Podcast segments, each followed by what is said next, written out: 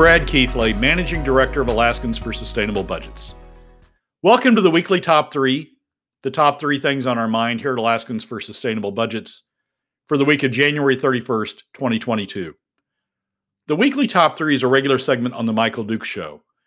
The show broadcasts on Facebook Live and via streaming audio from the show's website weekdays from 6 to 8 a.m. I join Michael weekly in the first hour of Tuesday's show from 6:25 to 7 a.m. for a discussion between the two of us about our three issues. We post the podcast of our discussion following the show on the Alaskans for Sustainable Budgets Facebook, YouTube, SoundCloud, Spotify, and Substack pages, also on the Alaskans for Sustainable Budgets website, as well as the project's page on national blog site, medium.com.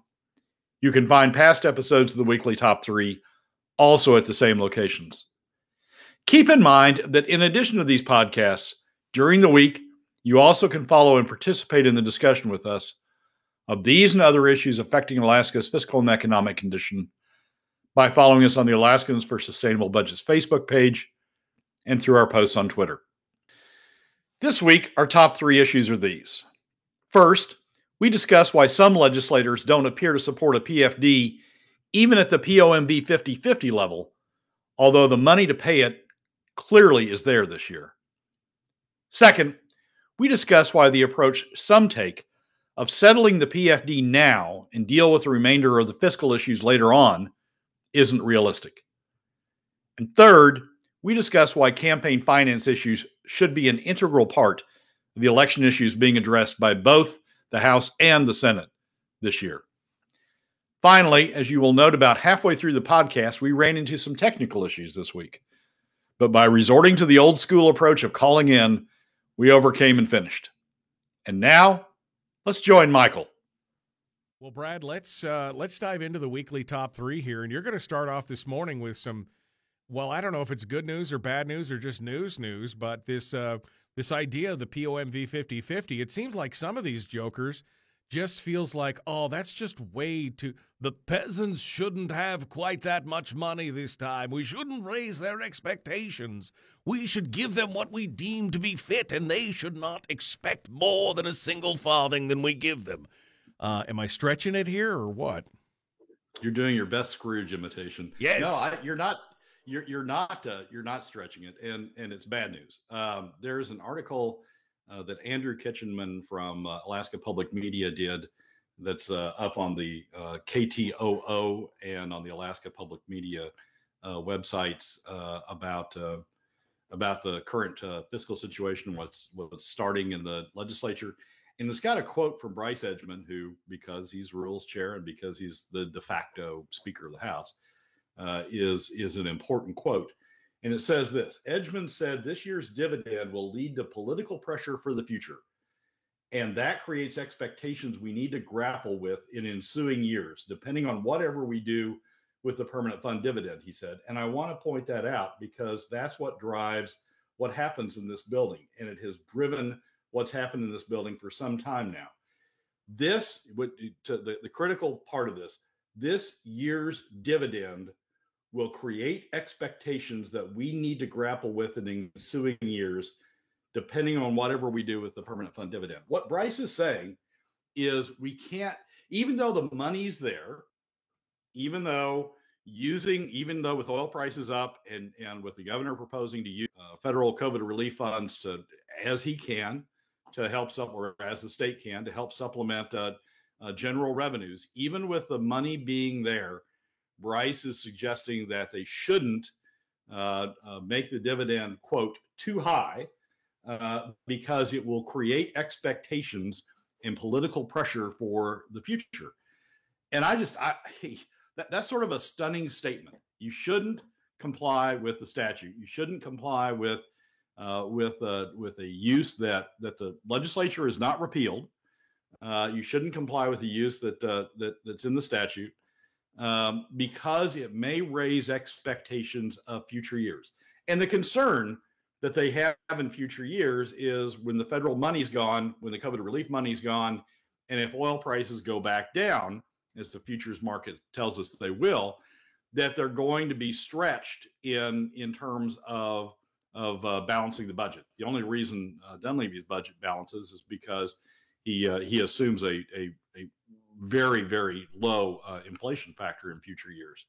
So what they're concerned about is not having enough money in future years, and that using Bryce's statement or or or looking at Bryce's statement, that's beginning to drive what they do on the PFD this year, right? Uh, and uh, and beginning to drive them down. You you can see other statements other legislators have made about, oh, we should be, for example, Stedman, uh, that we should be saving money. We should be putting money in the bank, that, that you can't rely on this year's oil prices to continue.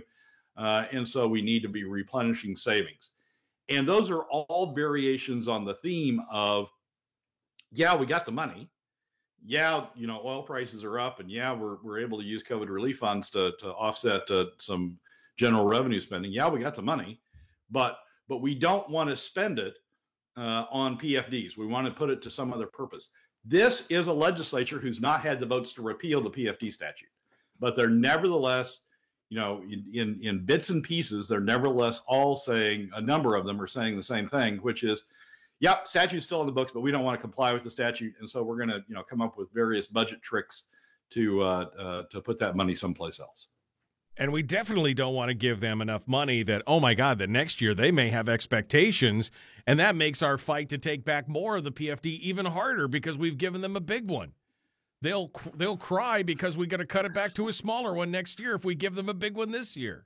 That's essentially it's not even saying. a it's not even a big one, Michael. I mean, the statutory PFD this year, uh, uh, uh, this coming fiscal year, uh, based upon the, the Permanent Fund Corporation's own analysis, the, the statutory PFD is somewhere in the neighborhood of $4,000. What Dunleavy's proposing is a PFD in the neighborhood of what, $2,500? Something like that. Uh, yeah. using POMV 5050. And, and Bryce is calling even a 25 and, and Bert and others are even calling a $2,500 PFD a big one. Um, so it's just, I mean, w- what they've done is they've become locked in on, on this thought that – that they shouldn't give any more than than the average PFD that's you know that, that's that's accrued over the years, somewhere in the neighborhood of fifteen hundred to sixteen hundred dollars, and that should be their cap, as opposed to whatever the statute says or you know whatever uh, uh, Dunleavy has proposed in terms of POMV 5050. It's it, it they're, they're entirely wiping a statute off the books um, that they can't repeal. They don't have the votes to repeal, but they're entirely wiping it off the books by just ignoring it. Well, they're basically saying this is our slush fund. We shouldn't give any more than we have to out of it, and we shouldn't raise any expectations that they should get any more of it than we deem necessary. I mean, this literally is the ultimate expression of the politician's disease. We know better than you how to spend your money, you poor, poor, pitiful children. We will tell you what you need. I mean, am I wrong? No, no. Even in a year, even in a year where I, nobody can come up, nobody can come up with the argument that we don't have the money. That's not the argument this year, because they do have the money.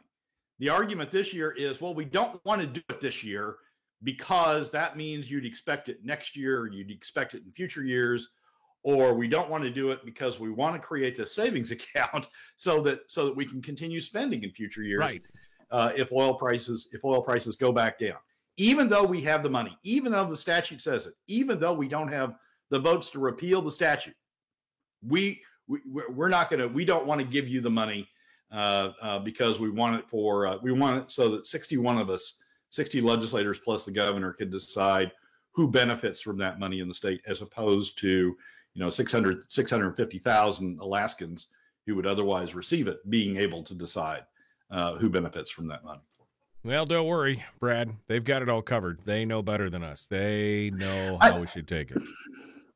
Yeah, but it's just it it, it is it is infuriating. Yeah, I want to use the word outrage. It is infuriating, but I want to use the word outrageous too because it's if you don't have the votes to repeal the statute, then, it. then do something like the statute tells you to do. Hashtag uh, hashtag follow the damn law. That's what it should be. That should be the hashtag. Follow the damn law right now. If you're not gonna like you said, the the court said they could they could they that they didn't have to follow it, but they should repeal it so it doesn't sit there on the books because it just looks bad at this point. But they know they can't get the votes to change the law. So yeah, it's uh anyway. Bryce has given away the given away the the deal uh, uh, going into this legislature, which is yep, money's there, not going to do it. Um, at least the House isn't going to do it. Uh, and if the House doesn't, it takes both of them to do it. So if the House right. isn't going to do it, uh, then we're uh, then we're up. Even though the money's sitting there, even though this year the money's sitting there, they don't have the claim of we can't we can't afford it, we don't have it to spend. Even though uh, the money's sitting there, uh, they're trying to avoid it. Well, again, the most interest the most interesting thing about that whole discussion of what you just said was the fact that they basically admit that they just don't want to raise the expectation of the populace that they should see these dividends for coming years because as you said they want to put it into savings and they want to they want to bogart it uh, for the future. And you know we don't we, you know we just we just don't want to do that. We don't want to create expectations that we have to grapple with in ensuing years um wow i mean that that if that it, doesn't infuriate go ahead i'm sorry no the interesting use of the 1960s phrase yeah but uh but but it's accurate. I mean, they, they, they want to. I mean, they, they want to keep that money for themselves, yeah. as opposed to just distributing it to Alaska families. Yep, it is. and, is. It's just. I mean, it's the piggy bank. I mean, that's what they want. They want it. They want it. They want it to be their puddle of money and nobody else's.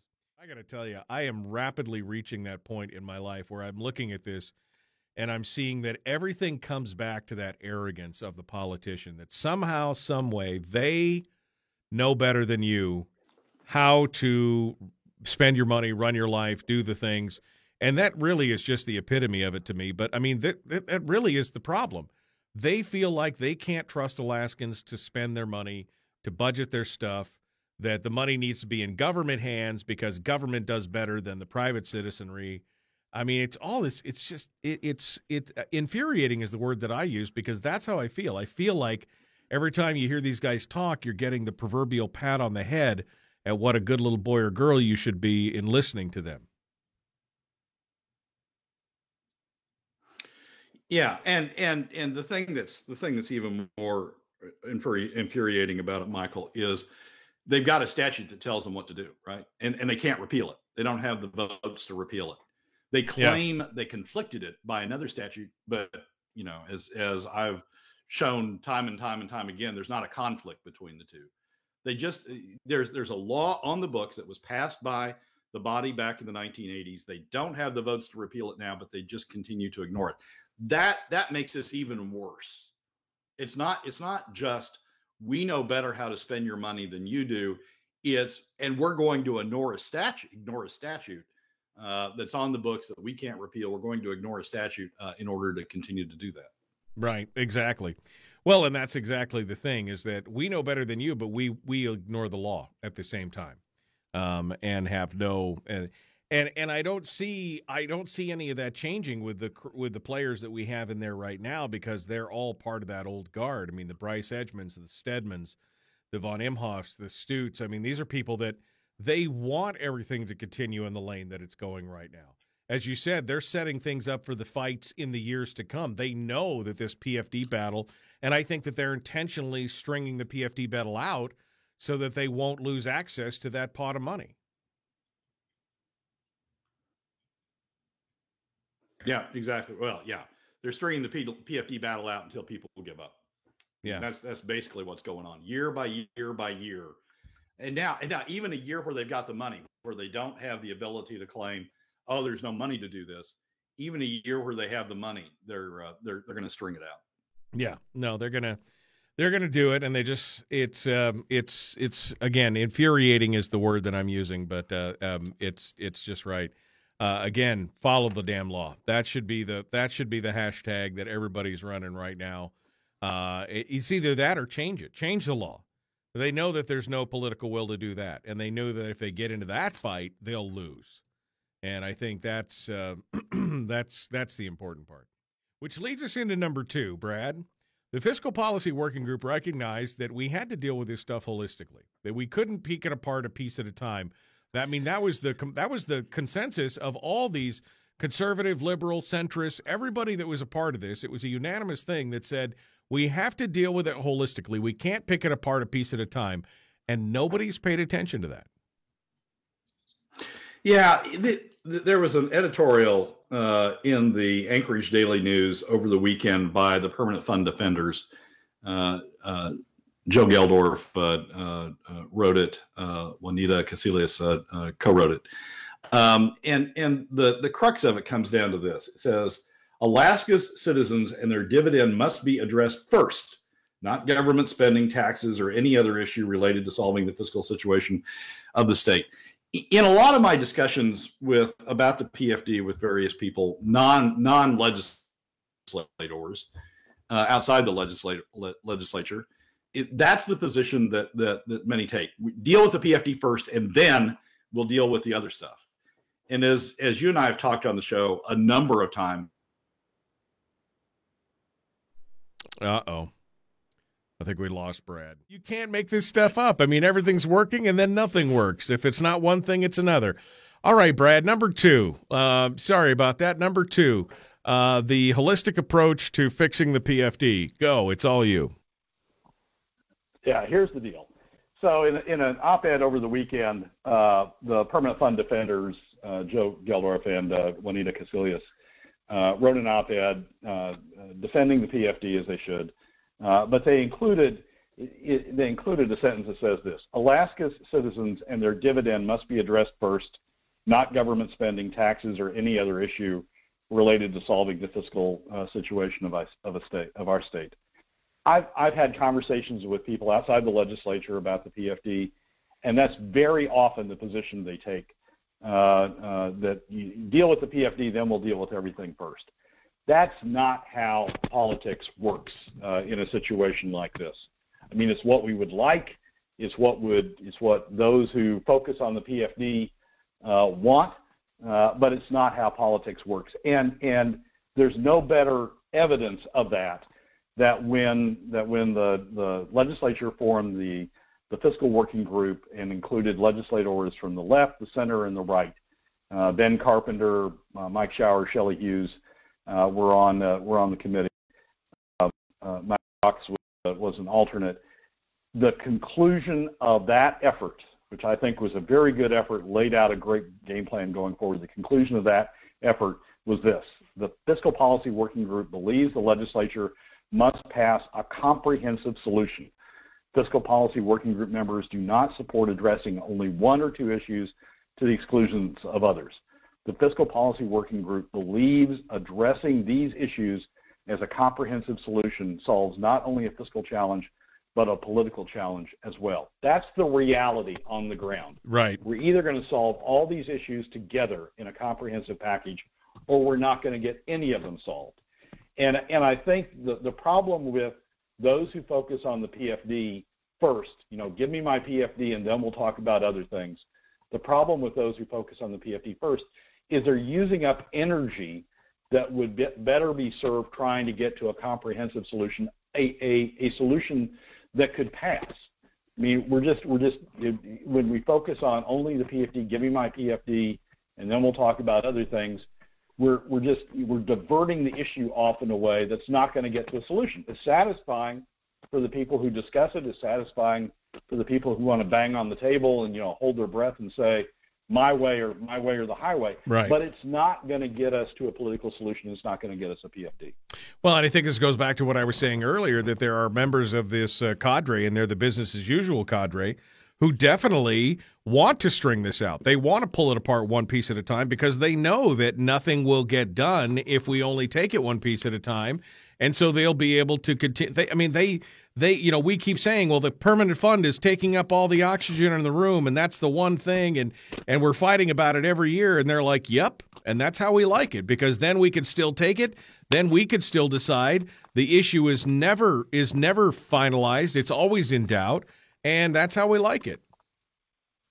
Yeah, that's a great observation. I mean, those who are those who are taking the position PFD first are actually working in concert with those with Bryce and others who want to, who want to string this out, uh, who don't want to get to a comprehensive solution, who want the cutting PFD cuts uh, to be the only solution, uh, who want to you know redirect that money into the general budget. So they're coming at it entirely different ways. I mean, I mean, those who want to you want the PFD first are are legitimately and truly trying to defend the PFD. Bryce is not.